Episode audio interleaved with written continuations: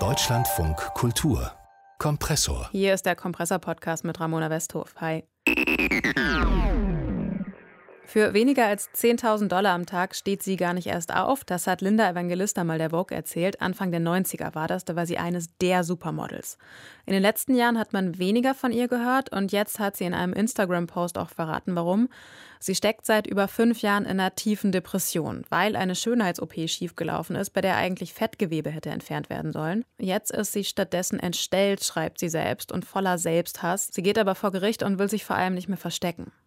Der Post sagt aber noch viel mehr aus, als drin steht, nämlich über die Modebranche, in der selbst einer der schönsten Menschen der Welt anscheinend eine Schönheitsoperation braucht. Und darüber, über diese toxische Modebranche, habe ich mit Anne-Sophie Monrad gesprochen, früher selbst Model und außerdem Autorin des Buchs Fashion Victim, in dem sie die Modeindustrie kritisiert. Hallo, Frau Monrad. Hallo. Wie nehmen Sie denn die Entscheidung von Linda Evangelista wahr, mit dieser misslungenen OP jetzt an die Öffentlichkeit zu gehen? Ja, es ist wahrscheinlich tatsächlich ihr einziger Weg, damit rauszukommen, weil es wohl wirklich sehr schlimm war, diese Nebenwirkung. Aber für mich ist es einfach eine Riesenbestätigung, wie hoch der Druck in dieser Industrie ist, selbst für ein Supermodel und immer noch ist Mitte 50, dass sie etwas so etwas tun muss, um immer noch diesem unnatürlichen Schönheitsideal zu entsprechen wo ich so ein bisschen kritisch bin, ist, sie hat es jetzt geäußert, wo es nicht gut gegangen ist. Wäre diese Schönheitsoperation erfolgreich verlaufen, hätte sie es wahrscheinlich nicht gesagt, dass sie etwas getan hätte. Und dieses Ideal würde weiterhin einfach da sein, dass man Mitte 50 aussieht wie womöglich Ende 20. Und das finde ich, ist dann schwierig, aber natürlich finde ich es gut, dass sie es jetzt überhaupt gesagt hat. Ja. Das ist ja, Sie sprechen da schon einen wichtigen Punkt an. Das ist für viele ja wahrscheinlich schwer verständlich, dass selbst eine so schöne Frau sich trotzdem operieren lässt. Was sagt denn das über die Modeindustrie aus, in der das anscheinend doch nötig war, in der der Druck so groß war, dass sie das gemacht hat? Und wahrscheinlich viele, ja, ihrer, viele ihrer Kolleginnen ja wahrscheinlich auch. Ja, genau. Also ich meine, dieses, ähm, dieser Druck ist wahrscheinlich, mir wurde damals ja auch selbst Schönheitsoperationen im Sinne von Fettabsaugen vorgeschlagen. Und dass sie jetzt auch, obwohl sie eben dieses Supermodel ist, das auch noch machen ist, ist einfach für die Modebranche an sich ein riesigen Schlag ins Gesicht, würde ich eigentlich sagen, und eine Bestätigung, dass sie selbst, weil sie, obwohl sie noch eben diesen Status hat, das machen muss.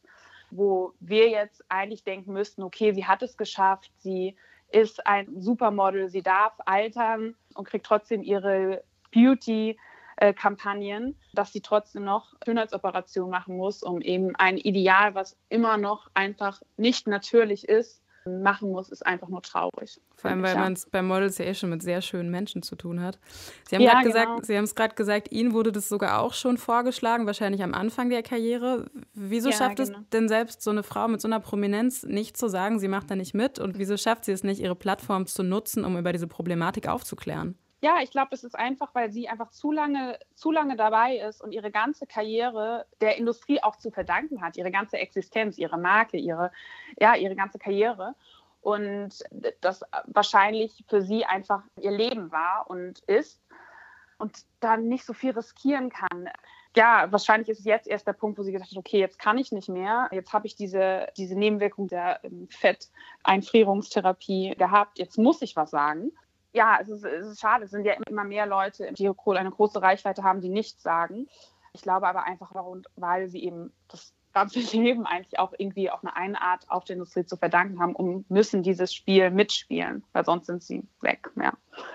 Jetzt zum Schluss vielleicht noch mal eine Einschätzung. Wie kann denn eine gute, eine nicht toxische, eine nicht lokistische oder halt wenigstens weniger lokistische Modeindustrie aussehen und was muss passieren, damit wir da hinkommen? Ja, das ist ja der Kampf, äh, den ich eingehe. Also das ist wirklich ein langer Weg und ich glaube, es müssen einfach viel mehr Leute einfach Nein sagen zu Diäten und was die Designer verlangen, was die Agenturen verlangen. Wenn jedes Model einfach nur sagen würde, so, nee, nicht mehr mit mir, ich möchte gerne gesund sein, weil ich meine, der Job als Model hat immer Nebenwirkungen, nicht nur wenn du eine Operation machst, der ist immer ungesund. Und da müssten einfach alle einmal sagen, nur noch gesund und das wäre wär natürlich ein riesiger Fortschritt, ja. Kann da vielleicht der Post von Linda Evangelista was zu beitragen, diese Debatte noch mal stärker anzustoßen?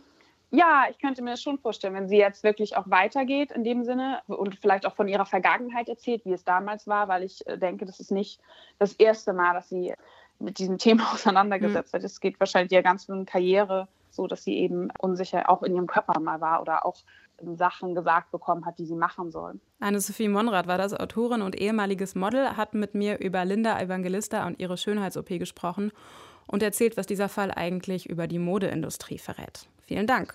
Vielen Dank euch. Den Kompressor-Podcast können Sie auch abonnieren in der DLF Audiothek oder auch überall sonst, wo Sie Podcasts hören. Ciao!